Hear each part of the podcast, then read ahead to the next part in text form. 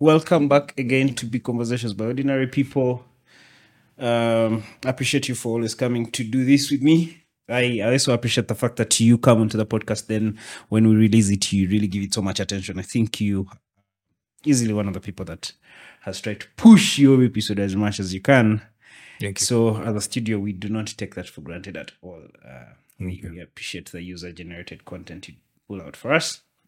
Also, we appreciate the fact that you're always willing to come and share knowledge. Yes. So, uh, yeah, tell me, what have you been up to? Take first, uh, do a simple rewind from from from from from from the last time we met.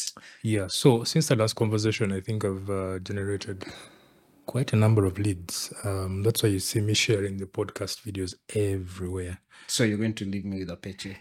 like we had agreed.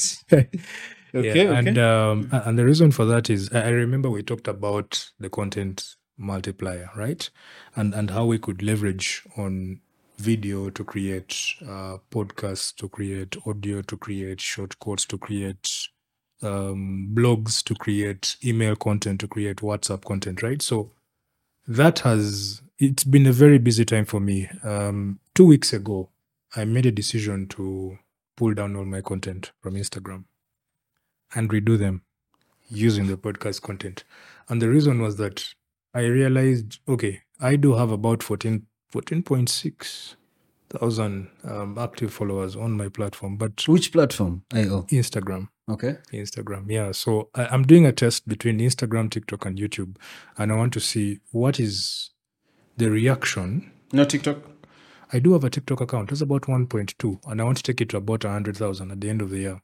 100,000 to 100,000, there, thereabout. Um, and the reason is that I, I've noticed the demographic is changing from, okay, we have C-suite people who make decisions, but we have their, their children who can recommend you to the parents.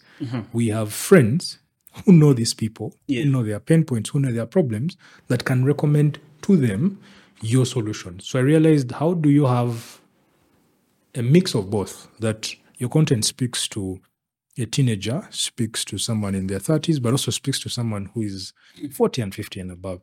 So the reason I pulled out my, my content was because I realized I was testing a thumbnail on IG, um, thumbnails that people click on. So if you go to Vusi Thembekwayo's page, for example, he's he's made his page very interesting that most of his content, 99% is video, right? And for a reason. And, and if you observe Because people consume more video, right? exactly, and and I realized his page grew from a million to 1.5 now in less than a month.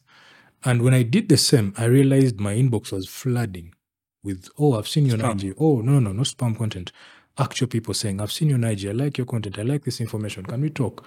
Same thing happened on TikTok. Um, and, and I said, okay, if this one thumbnail is working well, how about if I redo the entire thing and see what that brings about? So that's what I want to do. Uh, I'll focus on YouTube tomorrow as well, using the same content. I'm just going to use snapshots of So apparently, with YouTube now, uh, the thumbnail, if you add text, yeah. if you caption in the thumbnail, there's a bigger chance that it will be accepted quickly by the algorithm, and uh, there's a bigger chance that yeah, it will show up more if your thumbnail has some bit of message of what's in the in in, in the video. Yeah. Yeah. Also, like we had talked about, maybe um, the chapters Yeah. breaking down so that someone can or AI can really recommend because of the different given chapters. Then AI can then recommend um, specific interests to specific individuals depending on what what's like a match, right? Yeah, that's that's true fifty percent. Why I say true fifty percent is there's a there's a gentleman who reached out to me. I think it's TJK or TKJ Foundation, one of the two. Um, so he's got a very interesting YouTube channel. I think it is about 1,400, 1,500, 2,000 subscribers. And his question was, how do I turn these into customers? Right? So much content out there. His his his uh, his videos have they're those with the very very captivating uh, thumbnails. Yeah. Now, when he asked that question, and I I, I did an, an analysis on his channel, I, I discovered the what what what you would say are chapters for him. It's scattered, right? So you'd have maybe one episode of a podcast come back after like 30 after like 30 others have have in between there. So it's scattered. You find this you want to follow up follow up. But also the fact that youtube is and google specifically have are, are doing something called have something called hcu helpful content update right? And it's it's moving across video it's moving across uh, search engine op- search, search engines that if um, and this is going to be a challenge for many people doing seo that you can no longer just audit your website and make it as as as as high highly performing to say 99% and think that you're going to show up on the first page. No longer that. Now what these guys have done is they've they've added um ai to the search engine algorithm for it to look for content that's actually helpful to people. So let me give an example. Let's say you wanted to rank. How do you know? So I was watching an Instagram video where Yeah. they said uh, if you're not getting more likes, yeah uh, your content is not interesting, right? It's not helpful, actually. Actually, helpful. So if you're not getting more. So, uh, yeah, let me first look at the Instagram thing. Yeah. So, Instagram has the likes, comments, and share thing, right? And saves. and video views as well Yeah. So, on the video views. So, if you're not getting more likes, Mm. your content is. um Was it? It's not appealing. Mm. If you're not getting more comments, uh, it means it's not engaging. Mm. If you're not getting more shares, it's not valuable. Mhm. So people don't find the need to to to share true share that's that's true But then, how do you draw the line? Bet- be- because then TikTok challenges all that, right? Yeah, that's true. I would say again 50% because if you look at the reality, and, and I'm going to bring this off again, uh, what Vusi, Vusi shared last year, he said he sat down with his team Mhm. and they said, What's the purpose of having a million people, maybe 10,000 share or like or comment? Yeah. and at the end of the day there's no simple there's no there's no single lead right brands for example um, i'm in a group called the digital learning hub and there's a gentleman called rob. He said brands have become very smart. They said we don't care about the followers the likes and the comments anymore. We are interested in the number of leads that are coming from there.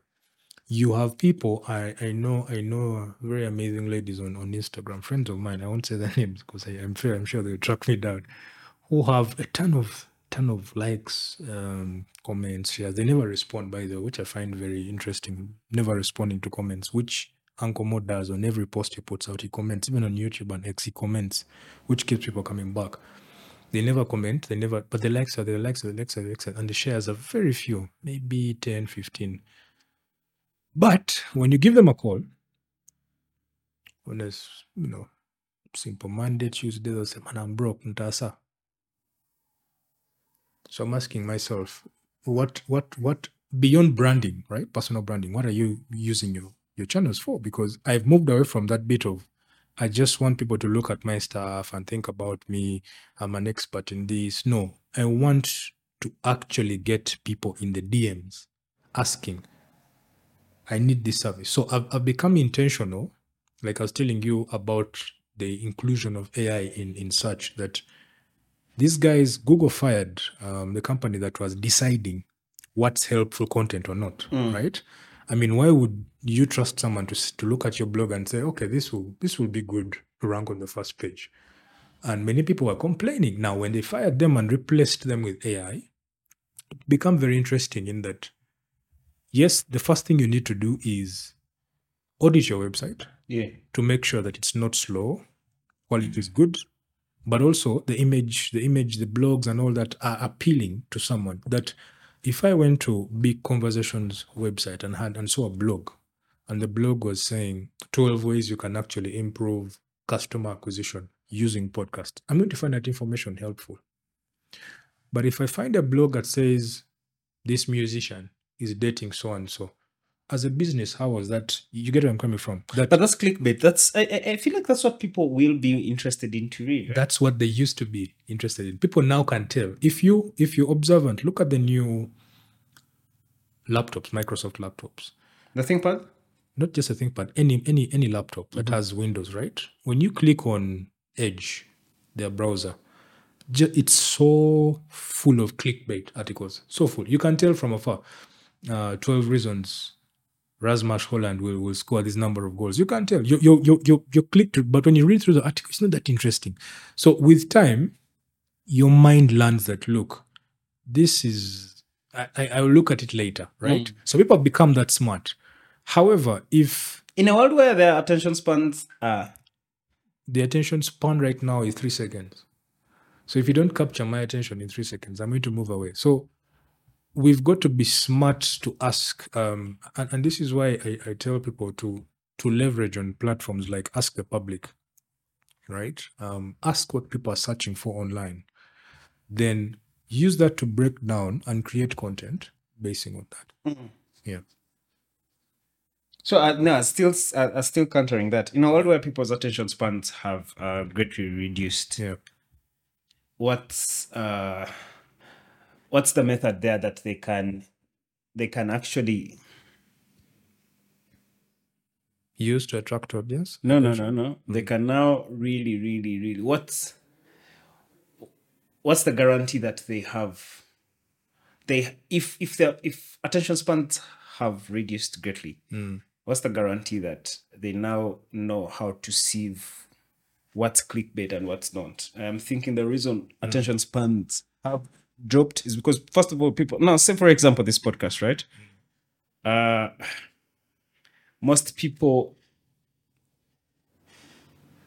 most people the culture of listening to the long form podcast is growing so i don't want to really really uh, shit on the people that are putting in the effort. But still there's a big percentage of people that are really just interested in the bites right? So the, the, the, I, get so much feedback about about the podcast of someone oh i really really watch your podcast but what they really mean is that i really watch your whatsapp statuses that have the beats on the podcast right? Because it's what they find interesting. Okay. and and they, they miss out on like a huge lots of what's in the podcast but they feel like they, they are watching because every day i'll probably update my whatsapp status with like you know what? And yeah the numbers grow. I i get about 400 people in views on whatsapp status. That's quite a number right? Yep. so i am sure 400 people view my content every day and that's just one platform. But i know that they don't consume it lengthy because then i look at what youtube is showing me hmm. right? So what's the guarantee there that we in a world where there's first of all so much information Yep. how are people sieving that information to get uh, what's worth and what to, to actually term it as worth inform worthy information or not So it, I I wouldn't call it a guarantee. I would call it the quality of the content, yeah right? You talked about WhatsApp, which is very interesting. Um, and, and before coming, I, I told you that I do have a WhatsApp AI that I've used for the past six, seven months now. Um, one for crowdfunding um, in Rotary, in Rotary clubs. So someone is sick, someone has lost a relative, and they need money for burial. And all I need is a is a list of people who are on WhatsApp. It could be a list of Rotaractors, Rotarians, who I know, who the club knows, or who the person knows. And what I do is I get um I create a WhatsApp account, right? And then I attach it, I, I connect it to the AI, put in the contacts and send a message. And you receive it as if I was speaking directly to you, not like a broadcast. I actually put your name, hey Keron, how are you doing? Like, you know, and we've been we've had success with that. So when you talk about bites on WhatsApp, I would rather have a bite to the link to a YouTube channel. also the thing with that though is uh whenever you use another platform to direct traffic to Yeah. another platform there's a chance that that platform is going to shadow ban that content Yes and no. because Twitter does that. Once you uh with with new Twitter, once uh, you add a link that directs traffic to another website, Yeah. there's a bigger chance that that's going to be shadow banned a bit. A bit. They won't prioritize the algorithm won't try prioritize it. This is why they have uh, extensively put the blue, where if you pay for it, you get all these other extensions in service, right?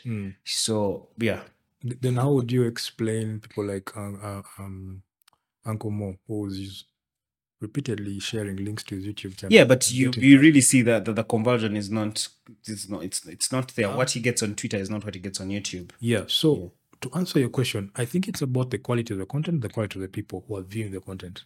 Um, which which brings me back to the conversation, the first thing I talked about, um, which is the quality of the click or the quality of the view, right? if I've been running ads from January to date, we've we've done about I think I have the numbers here. Let me just show you. We've done about done about three thousand dollars in ad spend, and I learned one thing that um yeah it's here. I've done about three k in in in ad spend. Got my account disabled, but I learned that Facebook still disabled you after giving it all this much money. yeah, they do that. they do that. So I learned one thing that I'll, I'll, give it a typical example. Someone reached out to me and said, "I, I'm getting so many inquiries, Mhm. but these are broke people." It's like, okay, she's getting the inquiries, about 300 inquiries, but they're broke people. I said, okay, explain to me or give me a, a, a profile of your, your your previous customer. In other words, give me a customer avatar of how your ideal customer would look like. And they went in detail and explained. And that made it easier for me to pick that data, put it into the ads manager, because right now you can no longer save, you can no longer ask Facebook to give you custom to give you um, lookalike audiences. They removed that option. So what you can do is be very precise, find that audience and save it, right? And we did that and just targeted those guys. Um, now people would say, why would I target someone in Muyenga, Ukasa, Munyonyo, the rich rich areas? Yeah. It's because the kind of questions, the kind of responses those guys are going to have, as opposed to someone who stays in Wandegeya or or a slum, are very different, different mindsets, right? So I I heard Vusi one time said, and, I, and I'll use him for reference again, that even when he was running ads to his YouTube channel to grow it, he was focusing on a specific quality of people, not just people who have watched, no. Because he knew at the end of the day, I have a business to run, I have employees to pay, I have how then do I get quality people?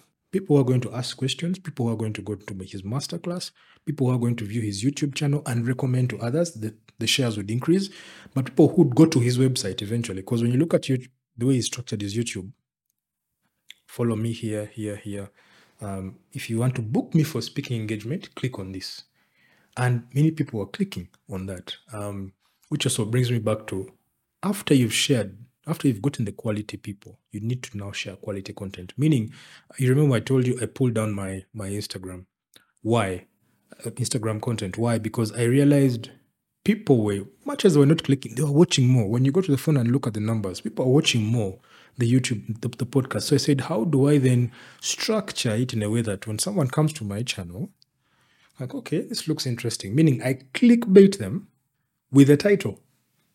Yeah. Right? So you you have to like use a very good hook, right? Very good hook, but in in it has to be related to the content, but also appealing to the person who's going to.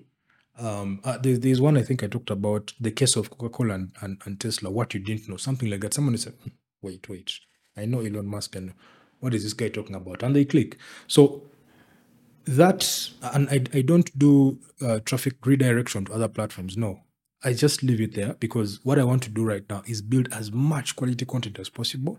Then later on, uh, thankfully, now we can run ads to Instagram to grow the accounts.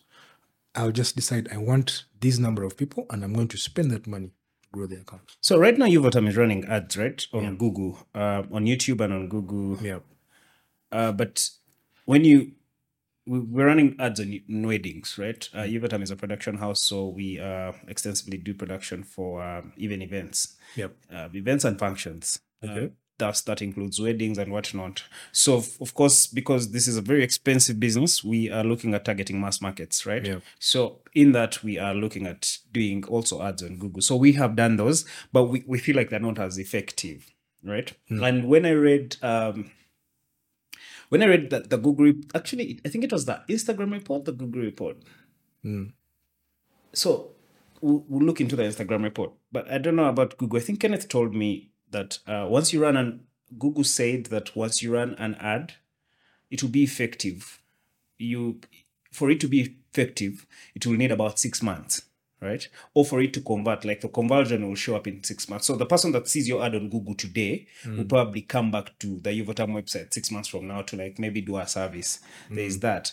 So, but we are still asking, we, we still don't see the value of the ads because again, when you search for Yuvotam, you yeah, you don't see it on the first page and all that. Where could mm. the problem be from So you've mentioned three different things, and, and I'll, I'll start with the first one. Yeah. The first one is um, you've mentioned the fact that you're spending on Google Ads. Second is the value of the Google ad. Yeah. The third is search, right? So I'll start with the Google adverts themselves. Now, you need to understand advertising platforms in this way that if you are running adverts, they, they're what you call traffic temperatures, okay? Cold, warm, and hot. Um, and, and I'll explain it also using another framework called the SSF. When you're reaching out to a cold audience, much as they've seen you on, on Twitter, you're reaching out to people who go to Google to search. These are people who will take roughly 12 months to make a decision. Six months is even a very, very short time, 12 months. And that's because they are being bombarded by different bits of information. Once he gets off the PC, he's on TikTok, he's on Instagram, he's looking at Nyash, he's looking at this, he's on WhatsApp, he's, he's being bombarded with information. Now, why you repeatedly, repeatedly advertise, and, and this is from, from the awareness um, objective, is because you want to build an audience of people. I, I don't know, let me ask, are you serving these audiences? Yeah. Yeah. So the, the important thing is you need to serve and build that audience, right? So I'll, I'll build my audience to about, let's say, three, four, five thousand people, custom audience, right? And then I would run adverts to that exact type of audience. Those are the kind of people I need to. You you could do an um they call it the Kingsman the, the Kingman's audit. Ask yourself from the customers who've been calling you, the guys you've done business with, write down what's their age, where do they work, what kind of jobs do they do? Do they have families? That could help you. Go back and match and say, wait, do these guys match the guys I'm advertising? Do they match these guys? Because you don't need to, to think so much to advertise to ghosts. No. Get those people who have come to do business with you and say, I need to target people like these in here. Now, after you've done that, you you But I, transition th- I thought I thought the fact that I'm paying money, Yeah. right?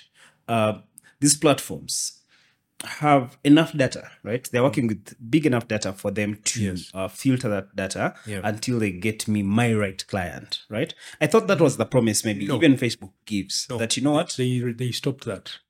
Okay. Remember when I told you they, they they removed what you'd call lookalike audiences? A lookalike audiences, I've targeted my guys and I ask Facebook. I don't pay for it. They just give it to you and say these are the right guys you need to target. That data you're talking about is what they removed from the platform. Mm. Now, when they removed that data, it made it more difficult. Give me a minute. Yeah. So they made it more difficult for people to advertise. That's why you see people saying, oh, no one no longer. How many people are still on Facebook? They are there. People are on Facebook. People have VPNs. People are in offices that have um, office internet that doesn't require them to use a VPN. People are using their laptops. There are people on Facebook. I have people from Chikubo who, who harass my inbox. Yeah. Say, but for me, I want you to do this thing for me. I'm selling gold. Like, you get people are actually there using this platform. So I was explaining that with, with cold traffic, you want to provide as much value, if not free. Um, it could be an ebook, it could be um, uh, an invite to, to look at your studios. You want things like you want to offer them something for free. Then the warm audience are people who might um, might buy. I say might because they there are cases where I've seen people in a warm audience who buy, Mhm. but they are convinced they know who you are. They know about Uvotam Studios. They know about you. They've seen your stuff everywhere but they need something to transition them into making a purchase. It could be a discount. It could be someone has said, "I, I, I- love your stuff. I've seen you hosting the KTA guys. Um, could you come to our offices and, and we discuss? Um, I think your price is high, but this is what I can afford." Those are guys in the warm audience. Now, the hot audience has two types of people. You have people who are going to say, "Yes, I'm interested. We let's sign this deal for one year." Okay. those are guys those are about 2% now in the in, in in the cold traffic you have about 50% of people who will never make a decision. They're just seeing your stuff. They'll click on the ad. They'll go to the website. They'll never do anything. Warm guys will even go and ask you how much is your stuff? How much is your podcast? Where are you located? The hot guys will say i'm interested. Call me on this number. Oh now apart from the hot audience you also have ambas- ambassadors Mhm. you remember that um, I wouldn't I wouldn't want to call myself an ambassador, but there was a, there was a guy who came on next and said, "I'm looking for a production studio." And da, da, da. Yeah. yeah, those are now guys who will say, "I know this guy, I know this guy, I know this guy, I know this guy." They've bought from you, they've used your your, your product, they've consumed Actually. I was very impressed with one. Yeah. I think the doctor somewhere, Yeah, but they're in two exports. I have worked with them about four years ago, but then I saw them recommend me, but on the basis that I have seen those guys release every day, week in, week out, and I like their work, which is yeah, maybe Exactly. Ambassadors. Yeah. Now, there's only one company in the world who have mastered the art of moving from cold traffic to the ambassadors, and that's Apple. Apple. Yeah, because for Apple, for them, they understood their audience. That, But also no, Yeah. but also because they, they they've worked with such a heavy marketing budget, right? Yeah. So Apple Apple banks a lot of real estate in people's minds that it is the ideal product, right? Mm. It sells the cool, the wow effect in movies, in music videos, in songs. So how they do their advertising is really, really interesting. Right. So when you're growing up, you will you'll probably think the iPhone is a better phone. Even when the Google Pixel has such a better camera, you'll probably have more fun with it and whatnot. Yeah. But because it is attached to cool, there's actually YouTube content about Android and iPhone in the USA, and this guy moves around asking random women, "Would you date a guy with an Android like Martin?" And chicks are all like, "No, well done, date a guy with an Android." And you're like, "Really? Is this how you're thinking?" What it is getting shots. so it just gets complicated. Yeah. But because Apple has constantly marketed, right? They're at that level. Th- th- They're more like Coca Cola. You never really see the value in it. But when you're very thirsty or you're very hungry and you're at a restaurant eating, somehow your meal will be better with a Coca Cola.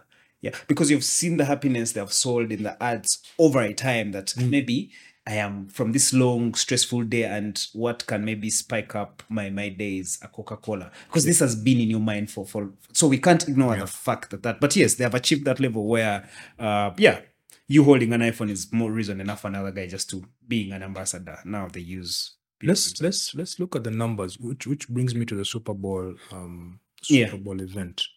There- there's something called total addressable market, right? Mm. How many people have you done the numbers of how many people watch podcasts in Uganda? Uh, so we're doing a survey. Yeah. I uh, I put out an Excel sheet with Colin Osimwe. Yeah, and I don't know how many people are doing podcasts, but at least I know how many podcasts are now in Uganda. Like Yeah. I have an estimate around that. Okay, the people that were able enough to like submit in onto our our survey. So yeah, but also to like really, we're going to start running spaces on podcasting. Yeah. So maybe would would try and come to a sense of which people are listening. But then also, I don't know. I don't know how to get that actual data of how many people. It's, it's actually very easy. Um, you can actually ask Facebook and Google; they'll give it to you. It's it's actually there. But then people consume this podcast through Apple, Yeah. Spotify. Even And- Apple can give you that information. Um, if you're nice with them, I, I think I saw someone who released the report. I'll, I'll, I'll see if I can share it. yeah, but beyond the buzz, a Super Bowl ad still Yeah. worth the Yes, the price tag. Yes. and also yes, they are. how do you measure their return on investment? So really, let's let's do a simple calculation, right? Usher, right? There were about. I'm just looking at the adverts. There are about five adverts. Yeah. I saw. I think I remember the first one. I don't remember the rest, but I remember Booking.com. Um, they say the average American visits travels to for fun for holiday 20 times a year and the super bowl had about 155 million viewers right now booking.com paid no, not not paid the the the the cost of having a 14 second ad was 7 million us dollars. Now that's just paying for the advert right? Yeah. but you've got to look at talent and production costs which could go for about 2 million dollars. You've got to look at um, costs of paying the the actors the movie stars the celebrities. That's about another 2 million dollars. You've got to look at the costs of um, roughly it comes back to about five or six or seven mil USD. So you're investing about $14 million and you're asking yourself, how do we get the ROI? And this is where I think TV stations get it wrong that you approach a restaurant and say, we can advertise for you. And the guy is convinced. You say, we have this posts, uh, placements on the TV. We have, what are they called? Um, so, I don't know. There, there are terms they use that whenever this comes up, it will show up. And I, I think pull, pullbacks, pushbacks. yeah something like that something rolls and you know all that Mhm. But uh, uh, uh, one of my mentors um who's uh, sabri sabri said "Well, how you should address it is how the super bowl, super bowl guys do it so you have 155 million people uh, 155 million eyes viewers on the super bowl you're watching Usher alicia keys or watching whatever is going on on stage and you're saying the total addressable market is 155 million people who are watching. So that's your market. That's what you're playing with, right? But ask yourself, what is the conversion rate of yeah someone viewing um, the Super Bowl and actually coming to say, I'm interested? It's about 0.01 to 2%. That is a national in the US. I don't look at the numbers for Uganda, but if you look at the US, it's 0.01 to 2% conversion rate times 20 right then that is how much you know those guys have have it actually comes down to about between 15 to 20 million dollars a year so they spent 14 mil they've gotten back 20 to 25 million dollars a year that is how they get the roi So uh, let, let me tell you, in 2012, right? yeah Uh, Volvo countered uh, the Super Bowl ads. yeah So Volvo, I think, was the only car company that did not advertise with Super Bowl. So, but it ran a streaming campaign online on Twitter, I think. Yeah. So and and and, and yeah. So when it ran the campaign, it told. So the campaign was that for every ad you see on, for every time you see a running ad on Super Bowl, just uh, go to the hashtag.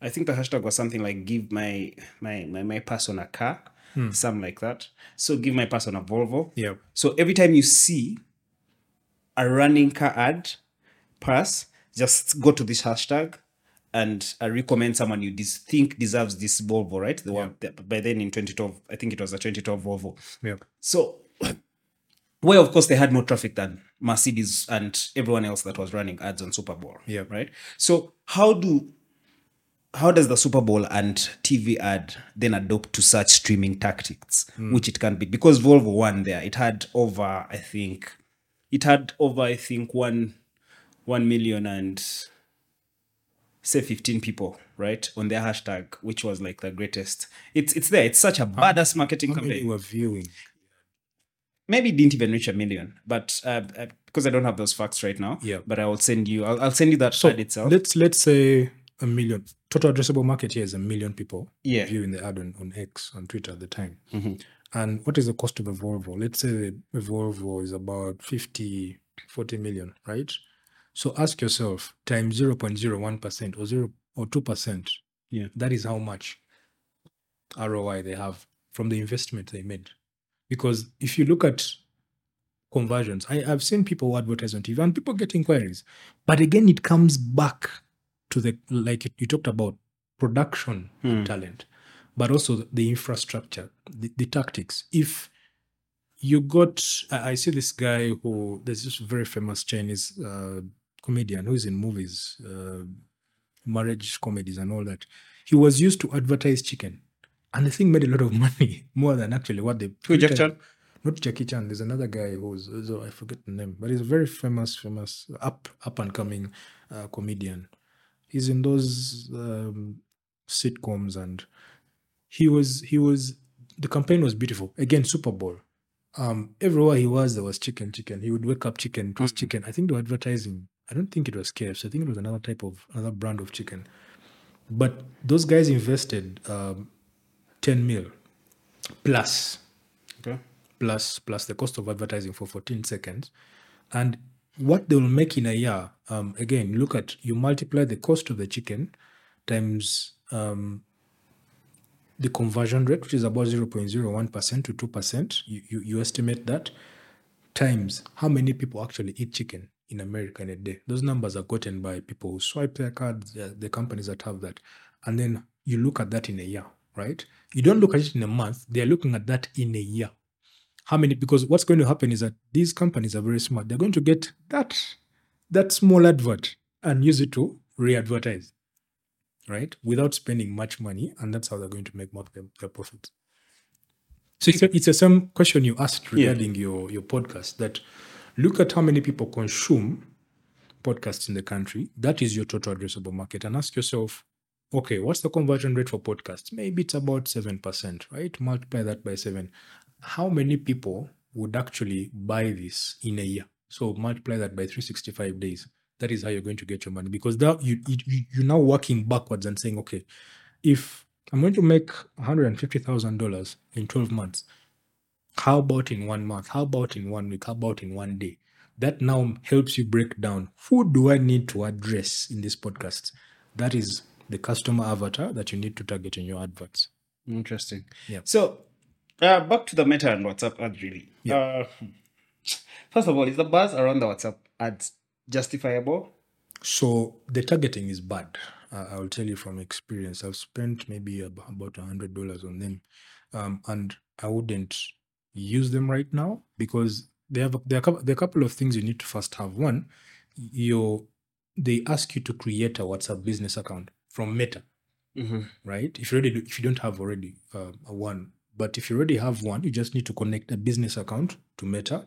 They are they're basically using ads from WhatsApp to the Meta audience, right? Now, if you don't have an audience, you've never advertised, it's useless to you. You'd be wasting. Wait, so there are no unique opportunities they offer as WhatsApp ads independent? not yet. They, they, uh, at the moment, they're saying try Okay. for as low as one dollar. When you see something uh, for as low as one dollar, they are still in the testing phase. They want to get feedback from communities. In Africa, the feedback is so bad. We have very few people who, who go and see ads on WhatsApp and say, okay, I'm going to click on this. And so what they want to know is can these ads be shown to people within your that when I'm looking at a status, an ad is going to show up. That's how it's going to look like. Like stories is doing. Exactly. Like you're you're looking at a story, an ad is there. That's Yeah. how that's the first thing that's going to come on your phone. If you don't see anyone doing that, just know people are not using the WhatsApp ads yet. Then also the ads are going to go to Meta, they're going to go to Instagram. So that means uh, small bene- businesses definitely benefit from If they've advertised before. However, if you don't have a business page, right? Like a business business page, Mhm. and you're running your adverts, your adverts are going to go to your people in your WhatsApp status, your people who are viewing statuses. And someone say, Why is this guy advertising shoes? They'll click it, will take them to their to your store. So if your store is not, there's what they call store um, in-store promotion, right? Uh, I see companies doing it here where you the, the way you position the girls, you know, the Omo, the, the the products outside your store to greet people, all that. If you're not, if you don't have the same um, discipline, the same infrastructure in your WhatsApp store, you're basically going to be making losses. That is why I emphasize that I'd rather send direct messages using WhatsApp AI, play it safe there, than a WhatsApp ad where I'm going to spend ten dollars and no one has clicked. People have viewed, they have a thousand views, I'm excited, but no one has clicked. You see that? And the views is that I, I can see there are a thousand, Yeah. but I can't see their names. That is the other other thing. That it's it's not given that ability to view who to, to show you who has viewed, and you can click and message them, right? Yeah. So also now on the privacy concerns, really, with these ads, don't you feel like that's going to be a big hindrance? Uh, of of course, now for for Meta to address privacy concerns surrounding user data and That that has always been even in issue. TikTok. It has always been a, a, a court issue. Um, and and what I know with these platforms is that I don't know if someone is being passed under the table. I don't know, but it has never been a problem for them. Mhm. They'll continue doing it. You can harvest data on TikTok. You can harvest if you're very keen. I, I don't know if you've observed. You can actually go to. I, I see them on my TikTok inbox. So and so and sent you a message, and when you click, there's no message. Why?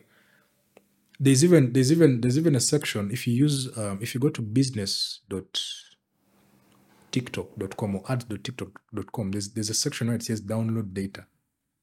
You can actually download data of people who have viewed and use it to run TikTok ads to target pe- those kinds of people who engage with your content. It's actually there. For TikTok, yes. Yeah. For Facebook, it was removed, right? that makes sense. Yeah, but it means that I mean, this guy. The reason as to why they're taking them to court is because they've seen those gaps. They're like, guys, why you? Why is that thing still available? Why don't you remove it? And the guys like, we cannot remove it because of X, Y, and Z. They have justification. These are smart guys. So where do you see WhatsApp ads evolving in the next few years? I see not just WhatsApp ads. I see people paying for Facebook, Like like the way you'd pay for X subscription.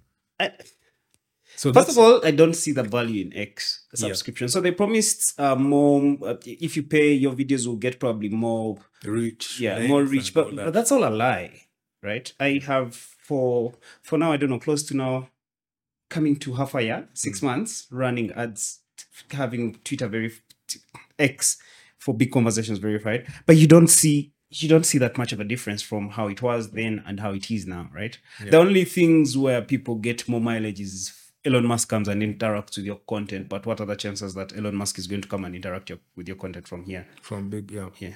So that's that's where you have, um, which is where I was coming to, um, the third bit, having virtual assistants, right? Yeah. Have Where are we you- going to the virtual assistant? Have you thought about engaging people who like your your videos? Going to their DMs and say, hey, buddy, thank you for you. Have you thought about that? doing administrative tasks, They're not administrative. using VS to do your. Yeah. Like no what what what, what I'm saying is um let me let's say we've run an ad. Do you feel like that contributes to like strategic growth? When yes, it have- does. It does. How? How? Why? Because if you're constantly engaging me, there are people who um, comment on something and I go and say, hey, by the way, thank you for following me back. I do it a lot on X. Thank you for following me back. Someone has maybe engaged with me on, on, on LinkedIn. I do it. Oh, thank you for engaging with me. I do that for a reason that those guys have taken their time. They have invested their time to look at your content. Ask yourself, why would a busy guy like Uncle Mo respond to every single comment on X and YouTube? Ask yourself why. It's a strategic thing. In 20, 2019, 2020, during the pandemic, um, I got the opportunity to work with um, the guys from the Kaferi Foundation. And they said, look, we want to sell masks, uh, you know, give out masks and all to people because of COVID. We have celebrities. There were about 12, 12, 15, Linda De Navio. I had, um, what's his name? I'm forgetting his name. Um, there was Linda was Navio, there were quite a number of them. There was the guy with the saxophone, all those guys, right? I had access to their accounts, their public accounts on Facebook. And whenever they would- they would push out a message, our team was in charge of Yeah, responding. Yeah. And I'm trying to remember his name. Um that guy, that guy. He's he's he's while I was doing um responding, responding, the guy who used to manage his account said, Stop doing that. This guy is a celebrity, doesn't respond to people. And I said, Okay, let me try. And there were quite a number of people who are coming from Rwanda Mhm. who were responding in asking questions in his DM. When are you coming to Rwanda? Can you perform? Eh, All those kinds of questions. And I was responding to them. They were speaking Kinyarwanda as I was going to Google Translate, put it there and respond. And I was doing that every night. The guy said, No, don't, don't. And guess what? The guy got a got, got a booking for a show for that. So I'm, I'm saying it could be difficult for you, but if you get one of the guys to just go in and it, it may look tedious, it may look boring at first, right? Let me respond to whoever's liked, whoever's commented, whoever's recommended, and say, Thank you so much for doing this and this. Then ask a question. Would you like us to, would you know any business owner who would like our, who would want to use our services that we can speak to? People are not going to, they may be, find it weird at first. Eh? Say, why is this guy asking me to, to do that? But then there are those who are going to say, yeah, I know so and so, tag him and give him a call. People have actually recommended business owners to me just by doing that. That right now, I would wake up in the morning and from about eight Yeah. to about midday, I'm just engaging with people. That's the only thing I'm doing. I'm just engaging. I'm not I'm not doing that. I'm just engaging with guys. I'm engaging, engaging, engaging, and that's it. Then I I move to content creation now. Because when you engage with people, you're going to find that yes, they will find it suspicious. They'll find it suspicious and they'll come back and check your profile and why is this guy engaging with me? I have a friend who who, was playing basketball with KCCA last year. He just vanished all of us. I don't know why he was just or just left. But he came to my inbox. Hey brother, thank you for you know I've checked you out on big convos.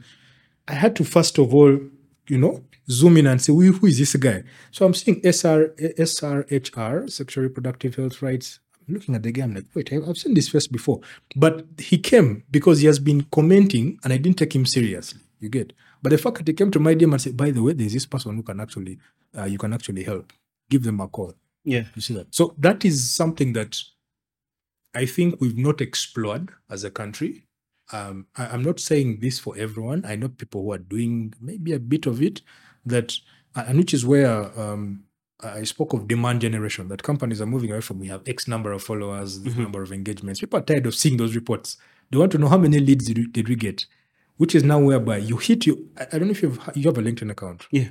Have you have you just seen Indians hitting your inbox? By the All way, the time. this website, Yeah. they're doing that exactly. In the digital marketing, Yeah. that we can help you. Exactly. That is exactly extensively giving you calls. Yeah. The- yeah. Asians, I think, do it a lot uh, because I also Exactly. get, get guys from Singapore putting me in meetings and webinars and You see that? and if you really try the follow ups all the time. those guys actually make a lot of money.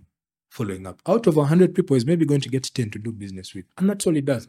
End of the day, is just following up. And he's not he's not texting you. There's another person in the, in the chain. After he's The texted you and you say, yeah, you said yes, Yeah. he's going to put in a calendar for, for a meeting. In that meeting, the person who's going to introduce you is not actually the expert who's going to take you through the demo code. That is another person. Then the person who's going to, in the event they want to do business with you, that's another person. So it is a whole value chain that we just look at social media and say, ah, it's about posting content. No, there's a whole, uh, I, I- call it farming, that people are actually going into DMs Mhm. and they, they look at your profile and be like, "Mm, this kind of guy, this is the kind of message I would send to him. Isaac, by the way, I love I love your content. But I was thinking, you think we can I mean, me, I would be impressed. But if you you you shared a message that is templated, right? Yeah. Hi, we can do this and this. And, like, how have you how do you know my need first? First come out and appreciate me, and then trust me, you'll have your DM blowing up. You'd not even need to run ads anymore. Interesting. So, AI versus human touch. What are the limitations of AI powered VAs? And where is the human touch still irreplaceable in businesses? There is a saying that AI will not replace jobs. People using AI. But it has already done that. people using AI. Yeah. Yeah, not the AI itself. The AI can't run alone, uh, but Like the, the people managing, yeah, people managing those platforms. Um, we have case studies. We have Google letting go of about ten thousand, Amazon ten thousand, Facebook about twelve, closing offices in, in the Ghana office. It's because they've realized we don't need, for example, when you had a problem on X before before Elon took over, you, you'd have to wait a while. You know, shadow banned accounts, you'd have to wait because there are human beings in there would say, hmm. but she looks like no, we can't we can't let her we can't we can't unlock her account. Now an AI just leave alone even that. I've been running ads this this this January, right? Testing out the market. Do you know that initially, um, last year and, and the year before, Mhm. whenever you would you'd send your ad out, for you to get approval, you'd maybe take one, two, three, maybe four hours, even half a day. Right now, your ad is approved in less than five minutes. They're using artificial intelligence to look at structure, copy, video, landing page. Is are there any any um, regulatory things? They're using AI. It will say this is good to go. But if they realize it's an ad that is running for 30 days, they'll send you a message and say, We've looked at your ad, we need to, we need to change this and this. They're using AI now. Human beings can't do that anymore. Artificial intelligence is doing it. When it comes to human touch, there are things that AI will still lie you on. Copywriting is one of them. Uh, video production is another. There are AI that do amazing videos, but you can tell it was done by an AI. Uh, photography, obviously, there are pictures you've seen, pictures by I forget the name of those AI tools, but people people are finding them interesting. And, and the most amazing thing, I know some twins who who are using Midjourney, right, mm-hmm. to create beautiful images of themselves. And guess what? They're getting a lot of engagement. Before they used not to get engagement, they'll talk about politics, you know, feminism and all. But now they just let's produce a picture. Go to Remini, do my picture, create another one. And I, I, I inboxed one of them and said, Man, you guys are really choking us this time. And she laughed and said, Thank you. Guess what? It has made her excited. So, about replacement, I Yeah. think it's still going to happen.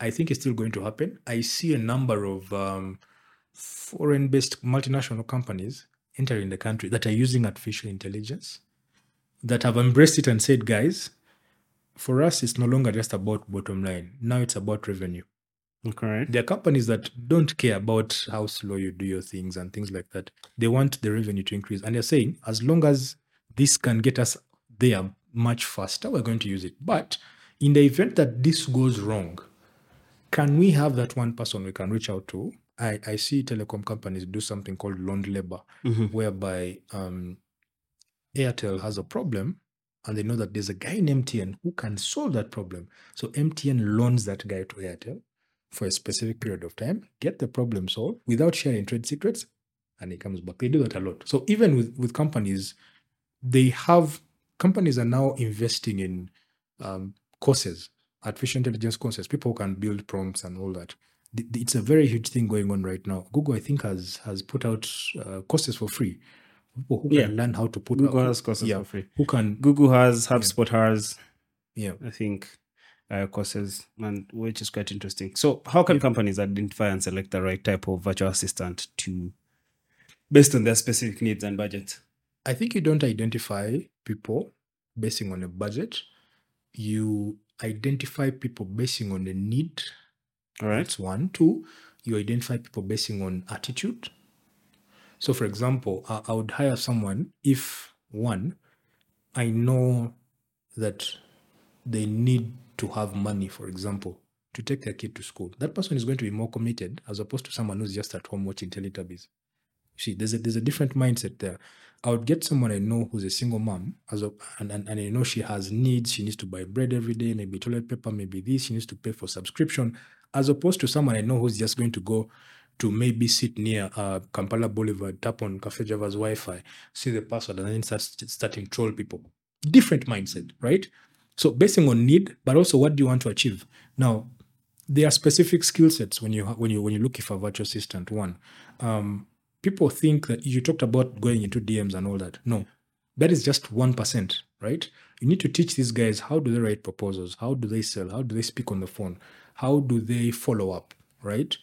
How do they can they do operational tasks? How do they um, sell to you just in case this guy is not around? In case I'm sick, I'm, I'm, I'm the founder of the business. Can I trust a virtual assistant to take over? How do they send follow up emails? How do they identify? How do they run adverts? That is an entire thing a virtual assistant has to do. In that, at the end of the day, if I'm Karen, all I need to know is I have guys. I, I someone called it the SEAL team model that I have guys who are attacking from sea, air, and land the guy is on the phone calls following up. The guy is sending out WhatsApp messages. The guy is sending out SMSs. This guy is sending out emails. This guy is pushing out content. The other guy is following up. This guy is writing proposal. You have a whole family of guys who are just making sure your business is running. Mm-hmm. And at the end of the day, you're asking, okay, how much revenue do we have? How many leads do we have? How many customers do we have? Has this guy paid? That's all you're worried about. Interesting. Yeah. So, on ethical considerations, what are the ethical implications of outsourcing tasks to virtual assistants, particularly in terms of labor practices and data privacy? Just like you talked about One, the um, MTN and Airtel. which is a common practice. Um, I haven't, I, I, I've seen it here a little bit. Is and, and people write these things called NDAs, right? yeah. I think those things are, are the most abused things. People share data, they talk about you. I think writing an NDA is just a formality. I don't. Well, it protects you in the event that you really need to. if you're taken to court Yeah. and there is proof, right? But how many people do you know you meet in a bar and the guy is telling you company secrets? And yet he signed an NDA very fast. And I'm not going to release this information. How many people do you know are sharing information over personal emails to another person, not using a company email? There are so many. There's so many. How many people right now do you know on X? People, I don't know, people are getting documents. You know the people I'm talking about. Natif, you're talking about I have Natif no idea what you're talking about. at this public square. They have made There, there are people who are sharing responsibility. private information that you would ask yourself, how the Yes. did he get this information and share it? True. I think that that's one of the biggest um, breaches in security when hiring a virtual assistant that you're giving them access to stuff, but also you much as you can give them access to skills, you can you can train them and expose them. I believe that when it comes to security, there- there's a platform I spoke about. I don't know if I talked about it in one of the podcasts. It's called LastPass, right? Where you have you as Karen have a LastPass account, then you you put in all the logins to all your platforms, access to information that in the event that someone wants it, all they need to do is have a LastPass account. Then you give them access to that information and they can't, you don't give them a password, you don't give them anything. All they can do is make sure they have a LastPass in their phone, in their laptop, in their pad, they can access. LastPass logs in for them. They see the information and it stays with you. Right? Other information you cannot give to them. Yeah. Interesting. Okay.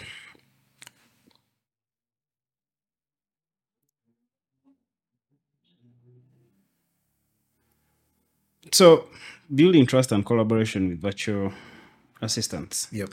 How can companies achieve this effectively?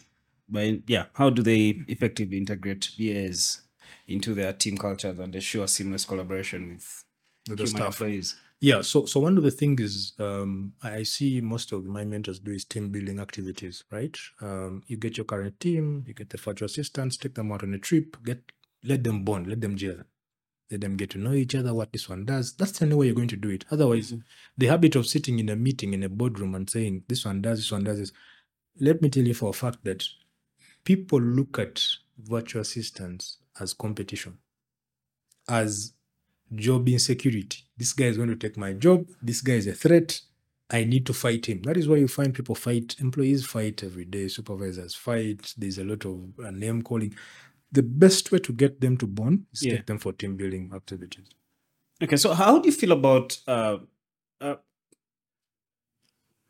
current Twitter under Elon? Okay, Yeah. say also using Twitter as a tool and X or whatever, using it as a tool to say for an economy and a country like ours where maybe governance is is is is still uh, not not admirable enough, right? Uh, but uh, using a platform like Twitter to say seek out for social justice. Uh, Yeah. Say I think Tony Natif is doing with Public Square, where uh, he thinks in he thinks if maybe if government is failing to say put people uh, people to book for corruption and for all these misgivings, then using platforms. And, and ideally this is almost the, the same message Elon Musk is trying to re-echo with uh, of course mainstream media and and and and, and, and selective me- media being selective on what agenda they want to sell people and and then creating as a platform as X as free as possible that it can actually really, really seek out for social justice. That issues are raised in plain day sight before even the news can can try and like try and change perception of, of what people might think of something or of a story, right? So for you, what do you think about that? What's your perspective on that? I- I'll share it from um, a user perspective, but also from an observant perspective, an observer's perspective. Are you aware that if a video is too nice, too nice, if a doc, if if if the conversation is like the conversation Spire puts out, right? Look at the number of people who have bookmarked it. If there are more bookmarks, that is going to stay on record. Oh, yeah. However, if you're not, people take advantage, mis, misunderstand the verification badge. Mhm. If you're a verified user, do you know that your information can stay there for even three, four years? Okay. That if there's actual proof, right? People can summon and say, but there's proof here. You said this and this. People can actually use that in court. But if you're not a verified user, uh, and you can you can take this to the bank, and you try to access content of yours maybe three years ago, you will not find it there. They've they've there's there's something about verification that they say that you can actually extend or what, but when you you con- I, I try to access content of two years ago, I, I didn't see it. Like the, when you try to scroll, there's there's there's a bar where I think just stops. But as a verified user, it's it's unlocked. I, I say, wait, wait, wait. What is this guy trying to prove? So one is about verification. That if you're a verified user who's making a complaint or, Yeah. or trying to front social justice on a particular individual institution, that record will be kept. If you have proof, verifiable proof, that information will be kept. But also, the other thing is that look at the the institutions that you're trying to report. Look at the country. Look at our social justice system. It's not the best.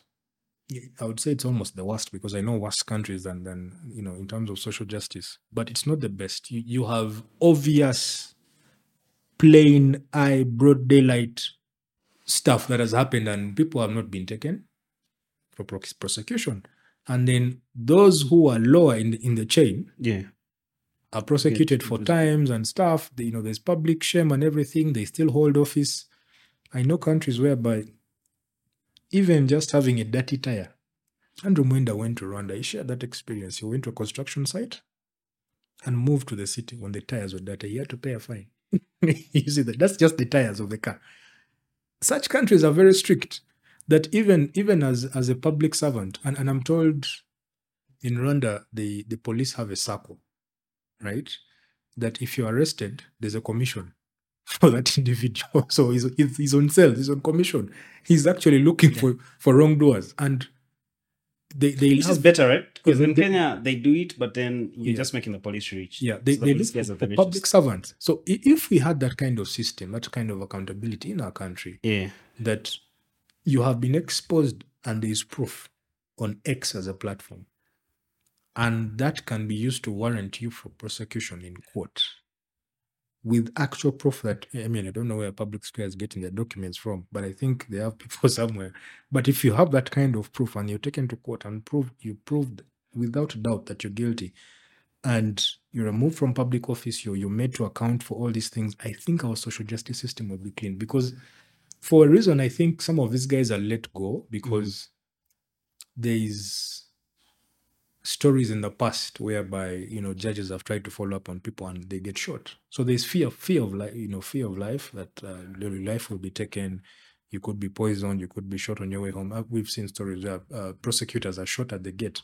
There's there's that fear definitely. So someone would rather go to court, present the case, and they delay the thing, Yeah. and the guy moves on. But X as a platform in certain countries would work very well. I think here Why aren't we monetized on X? How come creators? oh, oh, How come I'm not getting paid? How many impressions have you garnered? Well, none. Because there's a limit. There's a limit. Okay, the guys that have impressions, how are they getting paid? Are they getting paid? Yeah, Uganda? they are. Um, but they're getting paid, I think, through PayPal and Yeah. Stripe. Stripe does not work here if you don't have a US bank account registered in the US and you don't have a Stripe account, it won't work here. So they're using basically Stripe and PayPal to make payments. I don't know if PayPal has been authorized to to do transactions in Uganda yet. I know there was an issue with, with, with the regulator for it to work. But the guys in Kenya are getting paid. I know people who are getting paid on Stripe and PayPal because they have a partnership with the banks. It's more open that side. So if you get a million impressions, you'll get paid on, on, on PayPal and Stripe, I think after a certain day period. In Uganda, still it's a regulator, it's a regulatory problem because PayPal and Stripe is still having issues um, coming here. Right. Yeah. So, uh, moving away from that, so back to the metaverse. Yep. What new marketing strategies and formats do you think are going to come up in the metaverse? disruptive. Um, I was having an argument with someone the other day, and they were marketing Airbnb, and for them it was, you know, let's have a poster or a video talking about this. And I said, supposing we had a picture of a squirrel and and and, and old woman and they're laughing, right? And we say you can't believe what these guys are talking about. And I shared I share a story about about what they're talking about and how it's related to the apartment you're going to get more customers from that as opposed to this because the usual ad formats people know them i look at real estate i know these guys are trying to sell real estate even if it's it's it's uh, qatar airways Yeah. i see a picture book i know they're trying if i don't have the money i'm not going to click on it right but where they've become creative is they've now started using celebrities that is why you find companies now in uganda have gone to Ankomo to advertise. Where they've not leveraged is using that as a paid ad campaign. No, they've used it as a TVC. They've used it as a, they've used it on on on. They've allowed him to use it on his platform, right, as an advert.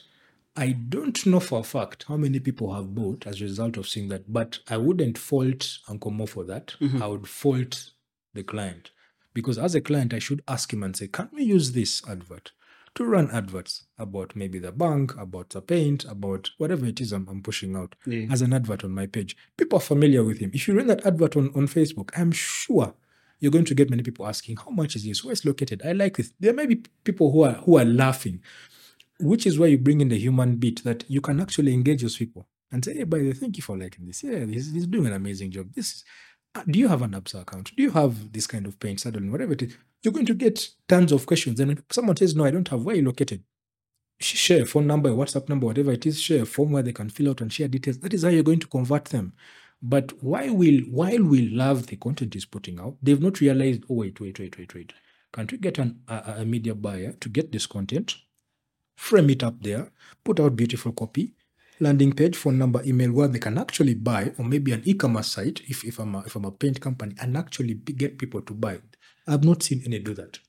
Interesting. Yeah. Yeah. I think people should really should should should, adapt to that. So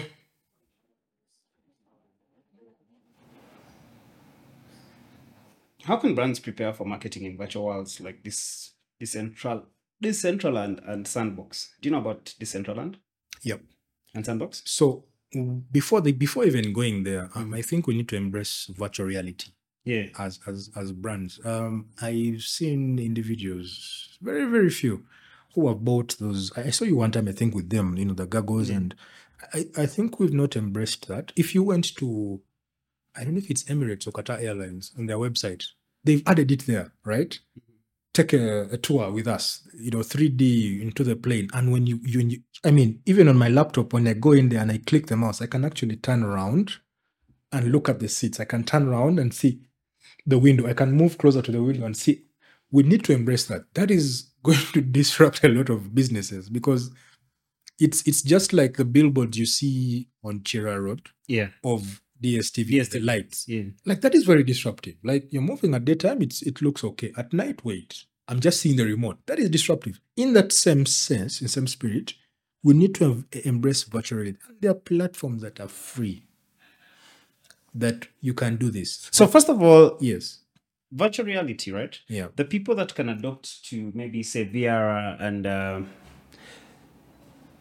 so the ones you saw me with, I, Yeah. I, I happen to do consultation for marketing consultation for a, a real estate company, Aviva Yeah. Elite developers. So one of their their things is again to you can extensively see your house plan through VR, right? Yeah. Yeah. So, but also for people who are already grown up, it's very hard for them to adopt to this kind of technology. And that is like the target market, right? True. So the company is selling houses. And the people who can afford to buy houses are people who are actually really grown and amassed wealth. Right now, their biggest worries are not to learn new technology and mm, whatnot, mm. right? So there's that there's that disconnect from who should use I, and yet kids kids really adopt to these things pretty fast right they're like video games to them it's it's like a kid when i went to the man in me thing. I, would, I, I found kids that know how to fly drones and yet we've suffered flying drones and it's it's just a thing of an age. For him it's it's really into like the whole system the whole um, joystick thing. So it's almost the same thing as as as thing. So it's the same thing with the virtual reality as well right? The audience uh, most of the people here first of all are youth yeah? So they're, they're growing and these are not things they're really really growing into. So they're Yeah. new things.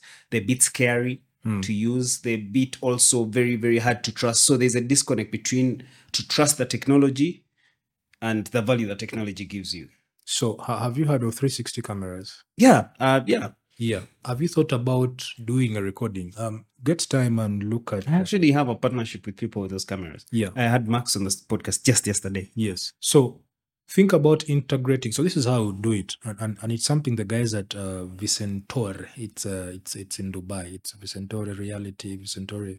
They have the Italian names there, but these guys very brilliant, brilliant idea. What they've done is they've addressed all sides of the market, right? And specifically virtual reality in a very nice way.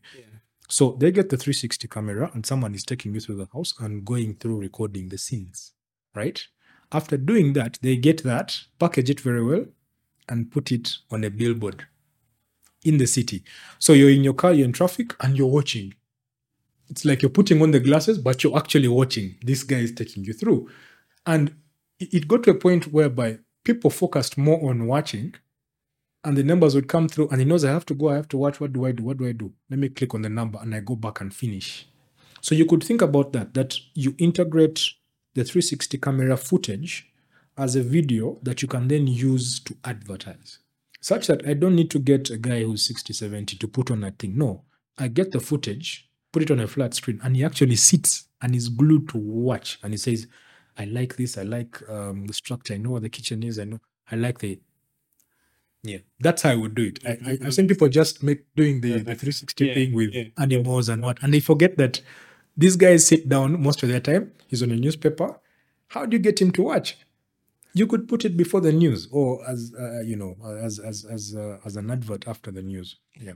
Okay. Do you believe there are specific industries where AI personalization is more effective than others? Yes, Like which ones? the beauty industry. The beauty industry. Beauty is something you Ah, cannot. okay, Yeah, you yeah. cannot lie about. You cannot make someone look too.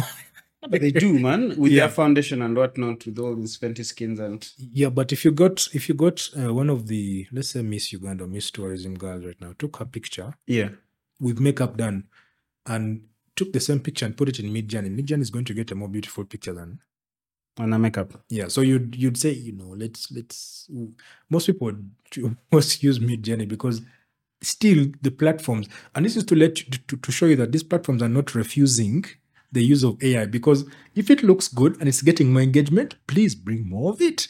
But if this is getting less, So, yeah, away from AI, now let's talk about the rise of micro influencers, right? Yeah. Uh, do you think there's a big shift in power? Say, for example, Natif, uh, who's that other guy you mentioned, Spire? Look at what they're doing in terms of activism, right? So Natif is taking on corruption, even though, of course, there are no results. Is really going to like get out there, apart from, of course, uh, shaming identities and what do you mean no results? I, know people who have lost jobs because of the things they put out. yeah. I know people who have lost jobs. I know people who who who uh, whose managers have failed. Okay. Yeah, I, I and this is not it's not public knowledge. It's it's from conversations where someone calls you says, "Guy, can, can you speak to your friend? He's not picking our calls." Or can you ask that guy to remove that stuff? There's there's one who who's who's I learned today uh, about, and I'm like, wait, what? He did what? And I, you know, there's technology now where you can remotely remove tweets, some from someone's account. No, Yes, there is. there is none. Go to removify.com.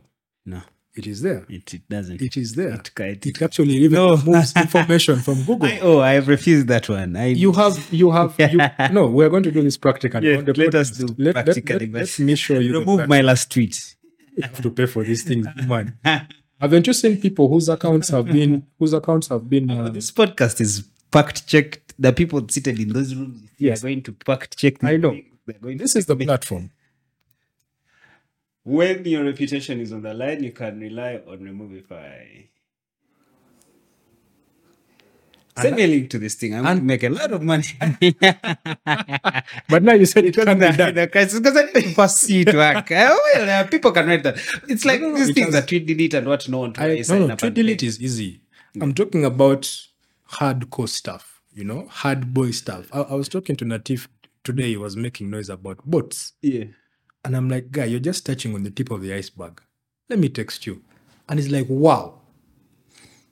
You know, they're, they're let- let's let's let's put this on the record. Do you know that there are platforms where you can actually get fake names, Mhm. fake images, fake profile pictures, fake email addresses. Not fake, but they actually work. And phone numbers that actually work with SMSs and all that. I can actually build you. I take your picture, I build you, I build your Facebook, build your Instagram, build and grow it Yeah. by just paying ten dollars. They're there. And I'm like, guy, this stuff has been done before. You guys are just touching on the tip of the iceberg. Now I've shown you I, I need to, to to work around that stuff. yes, really. I, I I, need- I, I, and these things are used for elections, mostly elections.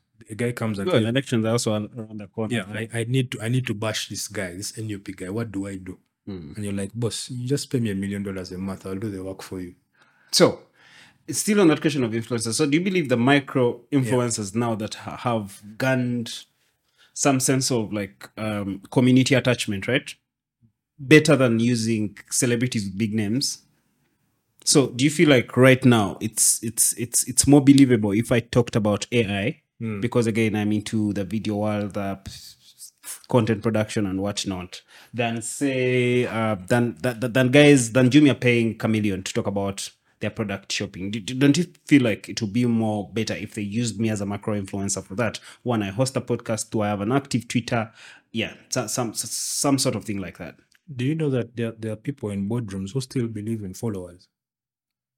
Yeah. Yeah, I, I I think that those people don't read reports because Instagram released its report for last year, right? Yeah. and it strongly advises of the fact that it doesn't really matter how many followers you have on the platform, right? Yeah. So that is why uh, there's even less to zero conversion from followers and how that will go into your posts in terms of engagement and likes and whatnot. True. That that that that raises a very important, um, very important uh, discussion because if you look at the environment again, the advertising environment, you'll notice that certain brands have not advertised as much as or have totally not advertised at all as was last year. And they're just focusing on influencers now. Billboards, TV, a little bit, but still off. Radio off. Newspaper off. Why? They realize that the demographic is changing. That if I know I'm going to speak to Natif, for example, Natif is a fan of Bell Lager, and everywhere he goes, he's holding his Bell Lager. I know now he's trying to to to, to be he's trying to, to to move with tea. I don't know why. Why not convinced him. but you know that he's he's he's he's a Bell Lager guy, and everywhere he goes, he's sort of going to be like an ambassador, and people are going to drink Bell. I wouldn't drink Bell Lager because Yeah, I'm just saying. yeah, yeah. just because he's moving around with it. and he's a whiskey guy. He's more of a whiskey guy. yes, Bell. but you're going to find that there are people who are going to say, "Ah, just because I've seen that, you know, there's there's a saying that you need about 33 touch points of advertising before someone makes a decision to consume your product. Meaning that every time he comes out to do something, your mind is going to be at some point touched to say, I need to buy that. I need to buy a beer because I have at some point been bombarded with images and all that of someone who has it. Yes, it's true that those I would I would take a bet, right, to use micro influencers, but I would also use the case study of companies like Mercedes, companies like Amazon, that use micro influencers, but get access to their accounts, right, and run advert. There's what they call influencer paid advertising, where uh, I would say maybe go to Rita, go to paid partnership. not not paid partnership. It- Okay. It's it's more or less like you have uh, Uvotam Studios, you have big conversation, you are running um, a campaign or a video, whatever it is, and either we give you the money to run paid adverts on that platform on top of your authority, right? Such that we want more people like the guys who are Yeah, listening to you Oktoberfest. Yeah. uh-huh, yeah, yeah. to push that content out using paid ads. yeah. I would do that. That uh, this guy already has an authority. Let it now be a campaign. That's what I would do. Because there's a risk. Yes, you could be an authority. You could speak about a subject. It could make noise. But again, these guys are smart. The noise is going to die. They'll move on to the next thing. So what you want to do is consistently make the noise trend. True. Yeah. So I've also seen a lot of feedback, right? On I've, I've also had uh, non-creators give me some feedback on this podcast um, on length, things like that, right? Yeah. So I find that cliche. I sometimes I just blast them off. But I've also seen other creators say, uh, "Where Linda, where guys uh, saying, hey, this influencer is not doing it right and what not. Why are they using this person?" So how can brands collaborate with creators while maintaining brand integrity and control? It's, it's it's in the contract. Um, you have to be very very specific in the contract. There are people who've lost contracts because of a specific behavior. There's a very famous girl. I, I- will not say her name, but you know her. She lost a contract with with Sheila Gashumba. no, Hmm. no. She's an influencer. Um, Please say her. I think I, I forget her name. Mithia. Yes, yes, Yeah, with Swangz. yes. And and there were But if, questions. the thing is, it, it felt like Swangz was eating so much into her money. Exactly. Not just money, time, Yeah. attention, freedom. One of the girls, one of the, the, the, famous celebrities talked about it, um, who also left that I, I, I didn't want my, Irene. yeah, I didn't want my, these guys were over, don't do this, don't do this. They were managing everything. There's a reason as to why they do that. Uh, and, and, and this is where, Yeah, also Keiko talked about it on the Seriously podcast with Sony, so Yeah. it's just not here. yeah, that, that they reach a point whereby you feel enslaved, you feel bound by you, you you can't make any small you want to go out no don't do this. You want to go out please put on shades. You, you know you want to post no, no remove they delete it. You know that kind of thing that it has to be in the contract. You you have to they, they call it signing your life away to the devil that you Selling your soul. yeah selling your soul. That you have to know where you're going. And it, it has its advantages i mean. True. You live in comfort, everything is sorted for and what. just comfort. These guys are paying you. And they're bringing paying in your the bills. money yeah? So it's most times No, yeah, both bring in the money. It's just Yeah. that they, yeah, they're like the source of bringing yeah the, the, the guys in the meetings negotiating uh, you have to have there should be a balance of both i think for both but you see when someone hires you to be a brand ambassador a celebrity and, and they want to work with you to push something they've seen something in you maybe they want to leverage on your followers they say "Eh, wait Mithia has about 500,000 people, 150 on, on Facebook. She has X number on, on Instagram. We can leverage off that.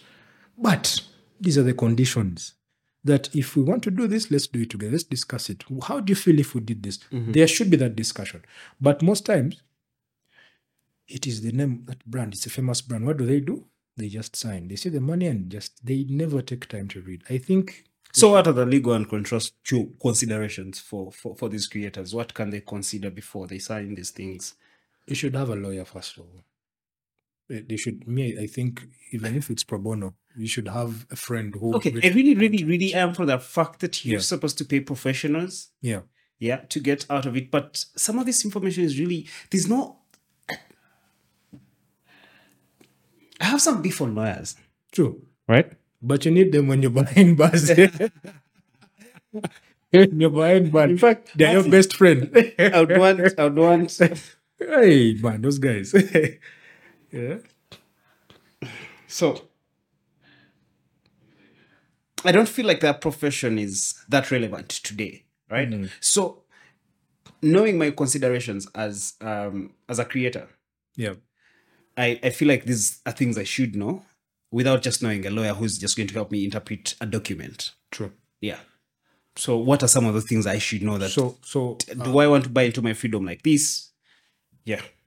There, there is something in law called covenants and restraint of trade that there's there are things that you shouldn't do that will compete with your current client right so a covenant restraint could restraint of trade could be that if we hired you to work with chicken tonight you shouldn't go ahead to work with a certain chicken today, which is just 50 meters away because they're doing the same thing. You're speaking to the same audience. And which is wh- where I've seen influencers struggle that eh, they don't sign contracts that are certain, yeah, they, they'll sign the small monies because they say, no, no, I need the daily income to move, to buy airtime, data, to feed, to all that. So they'll sign a minimum contract that will accept them do certain things. That's why they will move around with any brand that comes like Himalaya. But where you have a big brand like Swangz, right? Speak to you and say, look, we are going to pay you two mil a month. We want you to push out any other, the artist, whatever it is that they come through. We'll even help you with the copy. We'll give you the images, the videos. Please share this week because we think that is our target audience for this person. And you're like, yes, I two mil. You're not seeing that bit. You're like, two million, sign. Then they start now.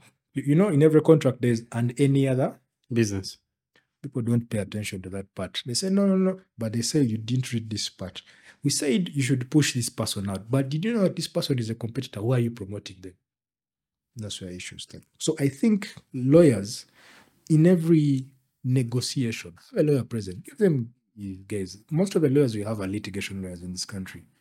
Tell a guy, say, by the way, I have like a 100K on me, $30. Why don't you come and sit down in this meeting and advise me before I make either a wrong decision or I make the very best decision. Please come and advise me. We're sitting. So, because as a lawyer, you know, lawyers are very smart guys. He would negotiate with his fees included inside there. So, "Ah, instead of giving you two mil, we'll do 3.5 or 2.5. You know, as you're trying to shout, the guy is holding you and say, Gwe, Sidika, this is the deal, right? 2.5, you know that for every month, you may be going to give him that 500K as protection in case the, the- the brand comes and makes noise, you say, no, no, no. In the, the, the new contract my lawyer amended, there is another clause you guys also didn't read. That's how you get protection. That, that, that- that- that's fair enough. Yeah. Do you feel like the creator economy is a sustainable model for both the brands and the creators in the long run? Mm, yes and no. I'll say yes. In an economy like ours? yes and no. Yes, um, 40%. And, and I would think there is there is a popular series I am watching. It's called Sanyu. On PMM? Yes. Mm. Every day I go home, I will watch. I think it's Pearl Magic. What there are two, two channels, I think. I'll watch this one and I'll go and watch the other one also. After this one has good and done, I'll watch before I watch the news. For a very good reason. I think Nawiso has nailed it when it comes to that that that that niche. She has nailed it for me. There's another series on Pearl Magic. I forget the name. I think it's a, it's it's about uh, these guys, you know, invested in the real estate, the, the furniture, the makeup. They did so well. The acting is pristine. But when you look at series like Sanyu, uh, there's, a, there's a lady, she's a friend of mine on X. She's called, I think, Rachel Nduhuchire. Brilliant, brilliant girl. She's doing the guitar. She's it feels so real, right? I would put in money in that series and push it international. That is a series like uh, Yellow, the girl in the yellow jumper. Yeah. It feels so real. It feels so real. And when you look at series like that, where you can tell they they had so many cuts, right? Director cuts, but because they had to nail it, you understand where this guy wanted to take the creative economy in terms of yeah, in Yeah. terms of in terms of quality. Yeah, because there there there there there are plays that come out and you're like, man, even me I can do better. Then you look at the you look at the obviously when you look at the the music industry, um, I give much massive respect to people like Ali Allibhai. Quality in everything he does associates with the best of the best. You look at Swangz Avenue; they've taken their time to pick out whether it's a Yeah, but also PR, yeah, flying, right? Swangz Avenue has been here for how long? Yeah. But you, see where they've come from, E- even with the academy. Yeah. the academy where they're teaching kids and stuff. It's it's you see quality in in then you look at the other brands that are struggling and like, wait, why? Because I know, for example, to do a video with um I forget the name of that creative director, you pay about ten thousand to fifteen thousand dollars. TG Omori? No, Clarice? no. Mm, African? he does baby calls videos a lot. That's clarence Peters. Not, not the director, Sasha. the producer, Sasha Vybz. Yeah. He's the most expensive guy right now we know on the continent. Yeah. You see Sasha doing Not in that continent. No, in Uganda. It's sorry, sorry. Sorry, TJ Alvarez is big. But in Uganda, for you to True. speak to Sasha, At 10 has to drop. 10 to 15. Yeah. Ten- 10 has his lowest is 10. Yeah, where you have to 10. be very close friends and Yes. your music has to be very promising. Yes. That's And, when he's going to and there, there are times I'm told he will just listen to the beat and say, I can't do this. Exactly. He's reached that So, level yeah. where it's not about money, Yeah. it's about It's about the quality. The Everything quality. getting out has to make Can sense. put my name on this. Uh, uh, uh, Yeah. No. So you, you look at that. I think if if we benchmarked on people like Ali, on Sasha, on the Swangz Avenue team, um, on the, on on Nawiso Films, and um, there's there's also Ian Steve. He's doing amazing stuff in the creative uh, film industry. You, you look at how far these guys are willing to go to put in so much in terms of resources, talent, and production to bring out you know stuff I, I I- see in in the creative industry we haven't embraced so much. When you look at the awards there are few people who come through. If we could reach that level of what Rwanda is doing where they bring it to an international stage and bring in people to look at the films and I know we can we can really turn around the, the creative industry.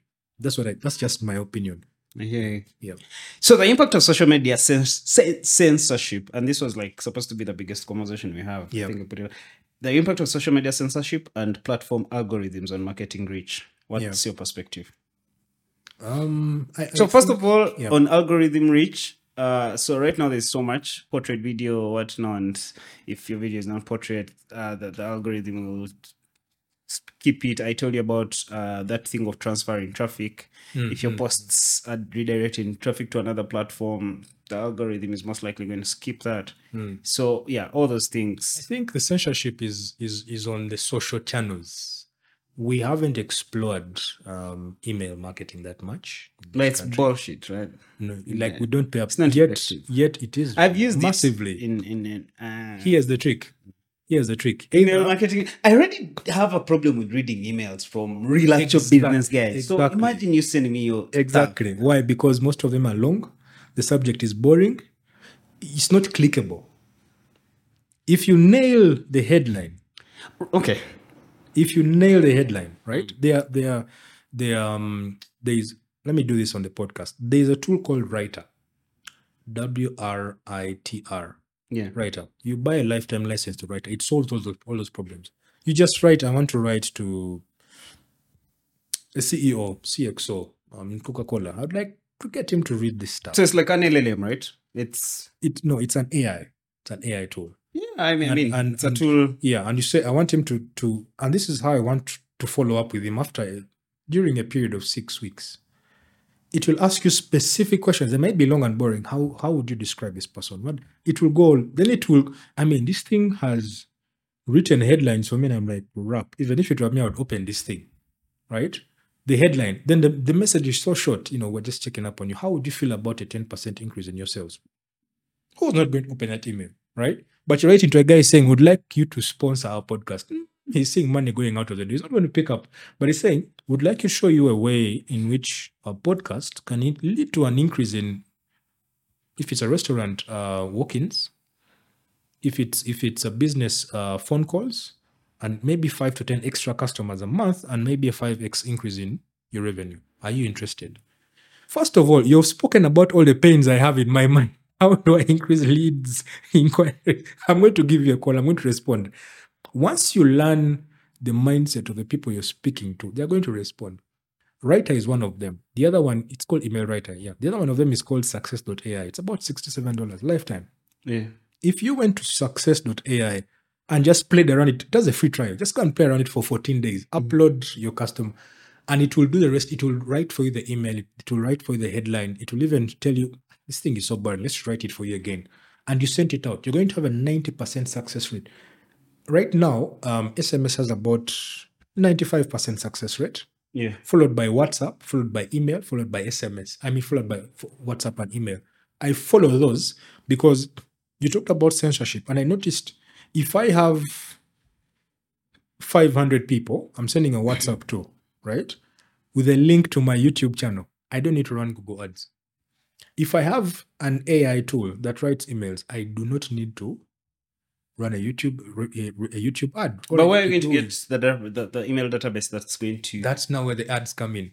Most people are running ads for inquiries, running ads for awareness. Not most growing the database. times, most times I run ads for for lead lead generation to build a form. Like I, I used to run ads for a guy in um, Labor Export. There was a Labor Export thingy on Twitter the other day, and when people were talking about it, I was like, "Crap!" I have been a guy who was who got about a thousand guys in a form, and we said we're not going to run adverts anymore. Let's just use WhatsApp send these guys to a form. Like for, the, for those who are interested in a particular job, it could be plumbing, whatever, send them there. If you're running adverts, let's say for a fintech, you want to run ads for guys who are interested in SMS marketing. yeah. How has it worked? Ask them a question. How has this thing worked for you? Has it worked for you? Let them fill in the, the database so that later on you retarget them either through email, WhatsApp, or SMS. SMS is 50 shilling. Send a guy an SMS or WhatsApp. Like I said, sea, air, and land. You want to attack like a Navy SEAL from all angles and get this guy. But the most important thing is following up. I haven't seen people run ads and stop. Yeah. You have a database. Follow up with these guys. Hey, by the way, the other day I sent about 500 people a message. Hey, by the way, I was just checking up on you. How are you doing? Says, I've lost someone, I'm sick, I'm what? And you respond. Later on, you're warming them up for a campaign. If a campaign is, is coming through, say, hey, by the way, it's Valentine's Day, can you say something nice to your husband? You know, we're just wishing you the best. People will respond, oh, this person has lost someone. Can you contribute at least five or 10,000 shillings for burial? Of people contribute. So the follow up is the most important. 90% should be on follow up, 10% should be on the campaign. So the censorship is there, yes. They know these guys have APIs, have algorithms that know that this one has come from Facebook to Twitter or Twitter to, to YouTube. They know. So what do you do? Leave them to fight. Use SMS, use email, use WhatsApp. I agree. Yep. So, have you used voice search? Yes. What do you think is its implication on for search engine optimization and content marketing? that is the next stage at which we are moving. If you look at uh, companies that are doing search engine optimization, they're moving away from typing to talking. You've seen Alexa and all that. Yeah. You just say, hey, can you find for me this? True. That's going to be the next stage. It, people people underestimate Google's steps of cutting a contract away with the guys who are verifying if your content should be readable or rankable. Mm. They are moving to voice. They are moving to video. If you searched big convos on Google, guess Yeah. what appears? The first two things that appear Twitter and YouTube. That tells you something. People are listening as they're watching. As I'm watching. So That's video and audio is going to be the next thing. That's why it's it's very important for people to Actually, even for music, uh, yeah you do realize that people watch music than they listen to that music more yes now, right? it's a Your song will do better if it has a video, it has visuals on it than just a bigger banger audio now. yeah Yeah. and, and it's it's it's it's why you remember the conversation I had with you about subtitles. Yeah. that when I added subtitles to the content that you produced, I got the inquiries increased because someone is busy. Maybe they're on a, a, a Zoom call, but they're watching. Okay, what have you said? Uh, pause. You write this. You need to contact this guy. Or someone can't, Listen, but they can. watch, Read. and read. So the question was, how do I address That everyone. yeah without leaving them out? Because th- there's a lady friend of mine called Kelili. She's she's she's both Kenyan and Tanzanian. She does she she's hard of hearing, but she says I read your videos every day. I said what? it didn't make sense. I read your videos. Then I said, what did she mean by she reads? She said, I, I look at the subtitles and she says, Don't call me, I can't hear. Text mm. or and she, she introduced me to a couple of people who wanted to do some business. And I said, Okay, I need to get time, go and sit on CapCut and just spend time cutting, video, edit, subtitle. Like that, just spend time. But we are so impatient. We want to it's done. Produce, produce, produce, produce, produce, produce. We're not addressing. Remember total addressable market. You find a way of fitting in Everyone. everyone. I hear you. Yeah, we uh transition into that really extensively now with Yeah. the short clips. We are doing them also factoring in the fact that the portrait content is very, very consumable than the landscape. So also the convergence of online and offline marketing experiences. What's your perspective? We are slowly we're slowly transitioning to online um, for a very very good reason measurement. But in a country like ours, Yeah. where also internet penetration is still a challenge, yeah. is it ideal to completely wash do away with offline no it's not. No it's not.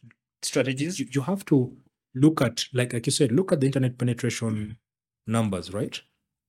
I know from from a discussion one i think the the head of finance mtn was at a was at a rotary club i think Chadonda. he was talking about numbers right and how they're trying to beat they have a deadline by producing more future centric phones right Yeah. future centric meaning that it's it's a future phone, but it can at least go to Facebook. It it can you know send a message. It's not so, the, the interface is not so clear, but it can. They're trying to do that by promoting Momo and the phones and all that, winning a phone, all that, uh, working with I think a solar company to win phones and something like that. So the idea is people holding more phones, right?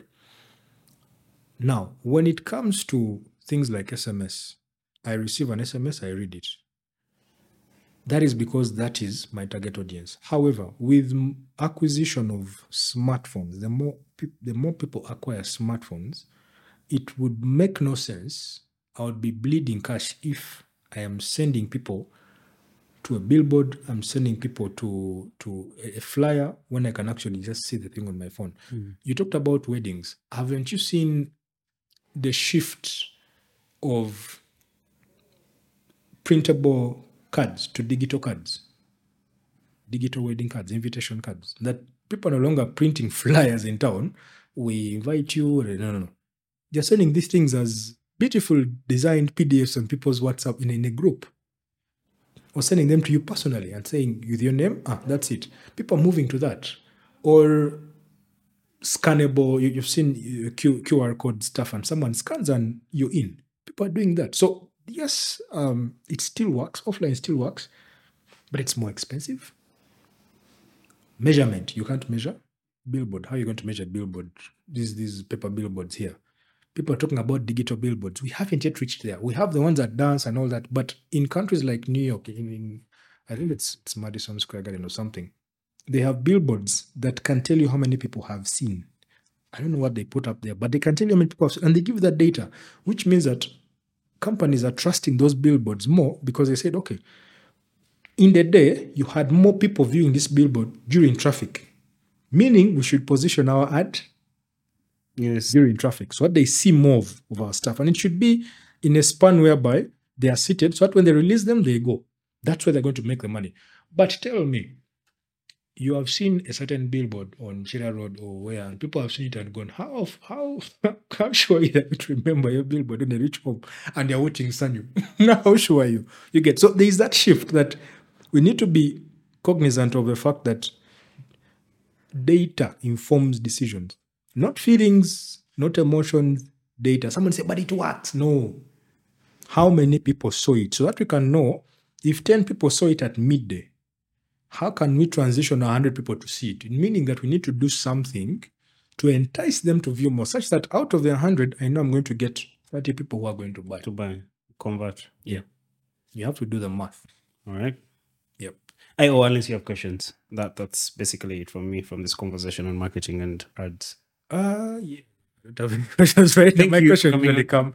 Thank you so much for having me again. And uh, it's, always been a pleasure. Yeah, definitely we'll have you again sometime. I will hit you up again. Sure. Uh Chodri said you'll be on the podcast tomorrow, so hopefully.